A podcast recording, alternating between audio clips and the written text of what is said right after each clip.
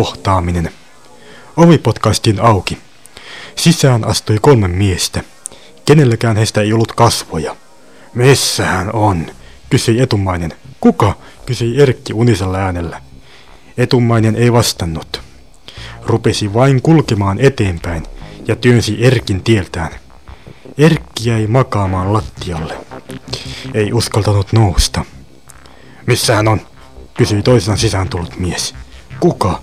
Kysyi Erkki, nyt jo huomattavasti ärtyneempänä. Yritti jopa nousta, mutta toisena sisään tullut potkaisi häntä kasvoihin.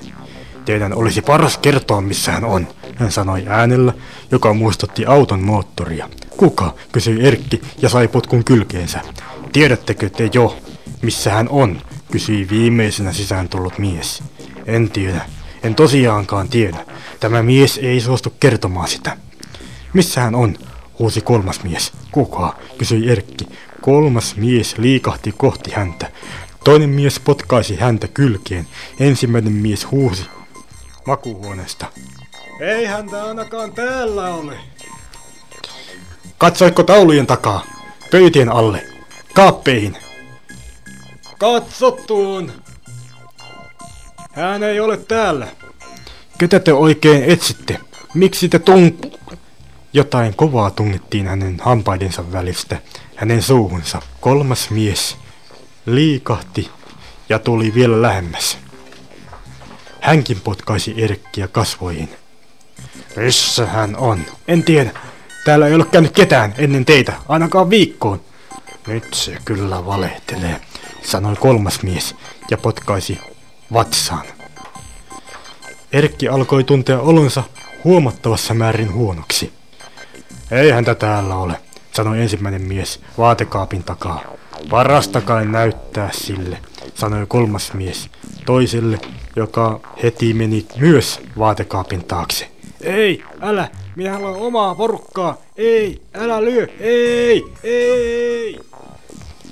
Parasta lähteä apuun, mutisi kolmas mies ja poistui. Erkki yritti sillä välin nousta. Hänen ruumistaan särki, mutta hän sai kohottauduttua ylös. Huonekaljen pirstoutumisesta ja avunhuudosta välittämättä hän meni ulos ovesta kohti puhelinkioskia ja toivottavasti toimivaa puhelinta. Karttasivu oli revitty pois. Toisaalta sillä ei ollut väliä. Tuntui, ettei millään ollut väliä. Hän näppäili kaksi ykköstä ja yhden kakkosen. Hänen asunnolleen luvattiin tulla. Hän meni pois puhelinkopista. Ei jaksanut pidemmälle, vaan jäi makaamaan jalkakäytävälle. On se törkeetä, kuinka jotkut juo viinaa keskellä päivää. Tietysti kolhinuitse tuohon kuntoon. Pitäisikö soittaa ambulanssi? Mitä torria? Säästyypään yhteiskunnan rahoja. Lähdetään. Mä käyn soittamassa. Lähdetään. Takaisin. Vanhempi ja nuorempi nainen. Yllättävää. Hän tajusi keskustelun osittain ja jopa yllättyneisyytensä, vaikkakin myöhemmin hän hädin tuskin muisti sitä. Erkki yritti edelleen nousta. Tuntui, ettei jaksanut. Voisi olla parasta jäädä tähän. Kyllä joku varmasti korjaa pois. Mikä helvetti tuo on? Onko jossakin tulipalo? Voisivat olla hiljempaa. Ottaa päähän. Tekö soititte? Minä olen sairas. Hänet nostettiin paareille ja vietiin pois.